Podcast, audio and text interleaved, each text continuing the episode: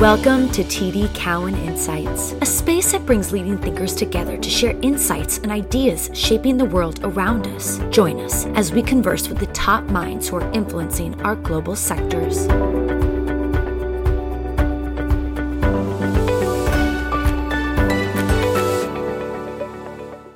We're here to talk about the greatest story ever worn. It's Levi's. What an iconic brand. My name is Oliver Chen.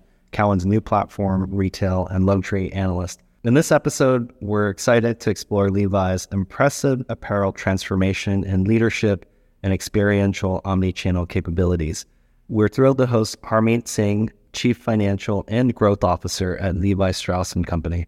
Harmit joined Levi's in 2013. He's been instrumental in taking the brand public in 2019. In prior, he held several global leadership roles at leading consumer franchises, including CEO of Hyatt Hotels Corp and CFO of Yum Restaurants. Harmit, thanks for being here with us. Thanks, uh, Oliver, for having me. It's such a pleasure. So, you've been instrumental in the past decade turning this company around. Um, what's changed most, and what are you most excited about about um, what the company is like now versus prior? Gosh, it's been uh, over a decade. Uh, you know, Chip had got there a, a little before I did. And uh, when we joined, you know, the company was um, skewed to the U.S., skewed to U.S. wholesale, and skewed towards men's bottoms. And if you added all that up, um, you'd say low growth. The balance sheet was, you know, we were highly leveraged, so we were not investing for growth. Um, and there was very little stability in the management team. Um, the company today is a lot different. Um, our balance sheet is rock solid. Um, you know, I call it a real asset now. We're investing for growth. The business is very diversified. For example, international is now 55% of our business, you know, uh, and growing big time. Our women's business is a third of our business, getting towards 50%. You know, we sell a lot more tops. Our direct to consumer business, which was about 20% of our business, now is 40% on the way to 55%. If you look at the last 10 years, our sales have grown over a billion and a half dollars. You know, our gross margins are up a thousand basis points.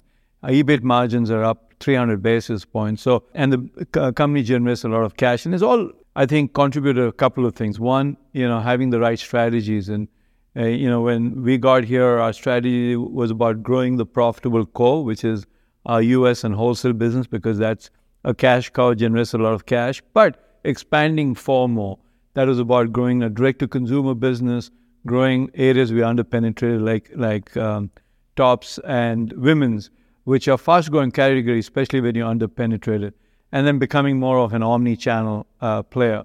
Uh, during the pandemic, we took a hard look at where we are because you know I had a little project plan. I called it bonsai, and uh, you know I went to Chip and the board, and I said, you know, Chip, during the crisis, we have to hunker down. We have to manage through the crisis, but let's emerge stronger. And the, the and it evolved into three areas of focus, which is let's become a DTC first company, which is accelerate DTC. Uh, let's uh, continue to be a brand led company, and let's diversify. And the diversification led to the acquisition of Beyond Yoga and got us into athleisure. So uh, you know, company's a very different company today but we have huge opportunities going forward.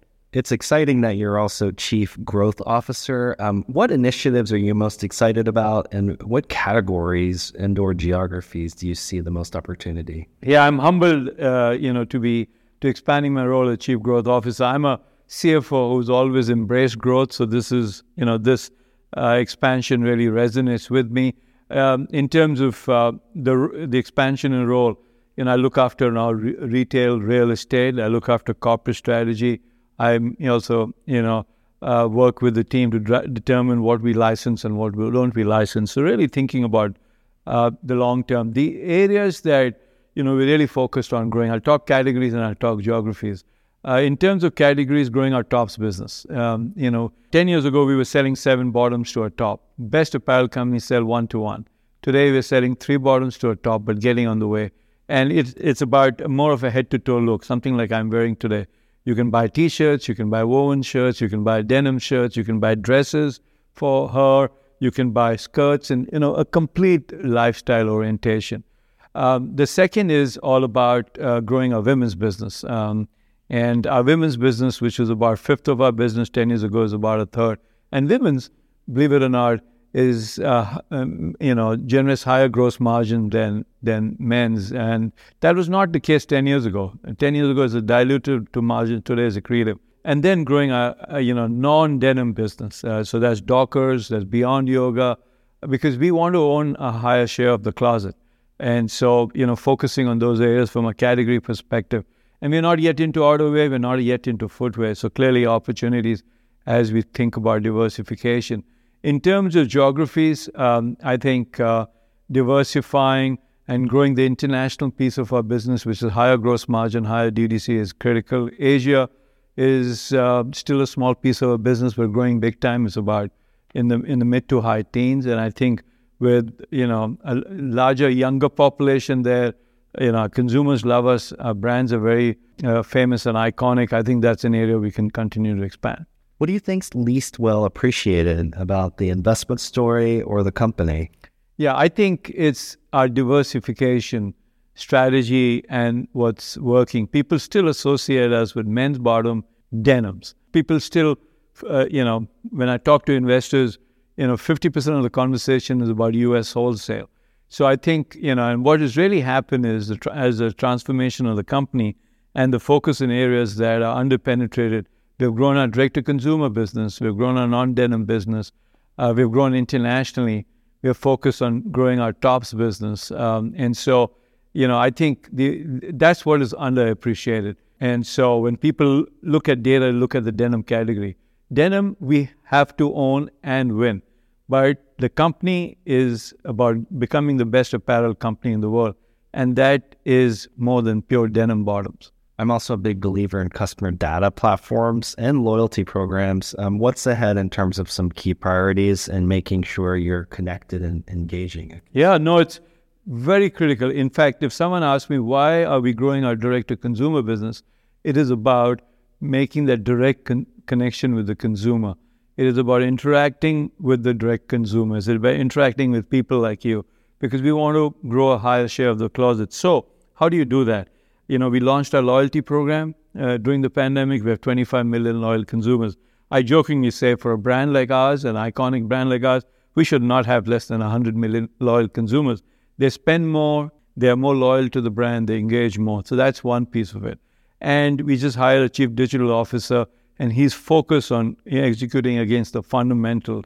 Uh, the other piece is direct consumer engagement. You're able to interact, you're able to read trends better, you're able to ensure you're able to satisfy these consumers better and they're able to shop, uh, you know, dire- directly with you a lot more, especially as we build more of a lifestyle orientation.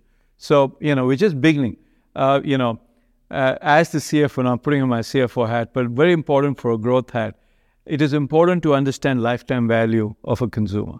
You know, that's the data that we don't necessarily look at rigorously, but that's leading data and how do you grow lifetime value? How do you grow engagement?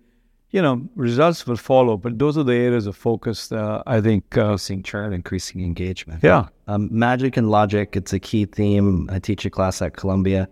Levi's a magical brand. Um, what do you think the essence is of the brand? Um, how are you focused on taking care of the brand equity and also culturally evolving it? The brand, eh, you know, resonates with consumers. It's a democratic brand you know, the older consumer, the younger consumer, you know, and so it's a very democratic brand.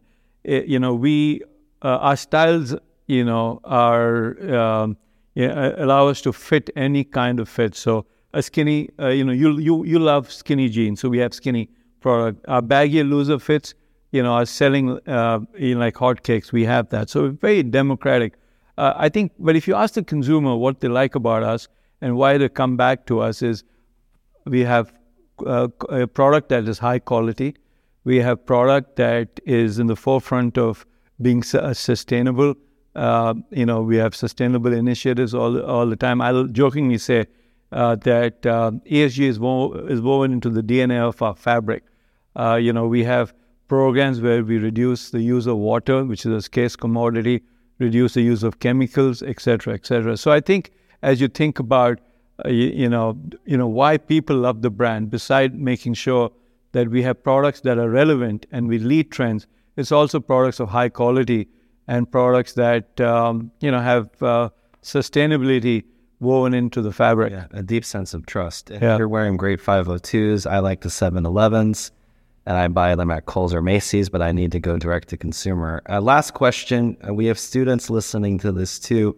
For those who want to be in retail, what do you recommend? I've al- I've been in retail for a long time, so I'd say you need to be passionate about the industry that you're in, and I'd say get into retail. I started from the ground floor, okay, and um, over time, you know, I rose to the level that, uh, that I did.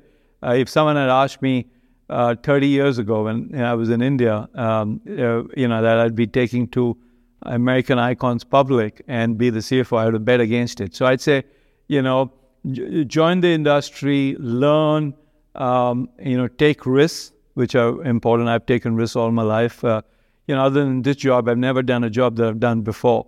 And and um, and always, as you think about your next role, think of a couple of things. One, are you having fun? Are you enjoying it? Are you learning?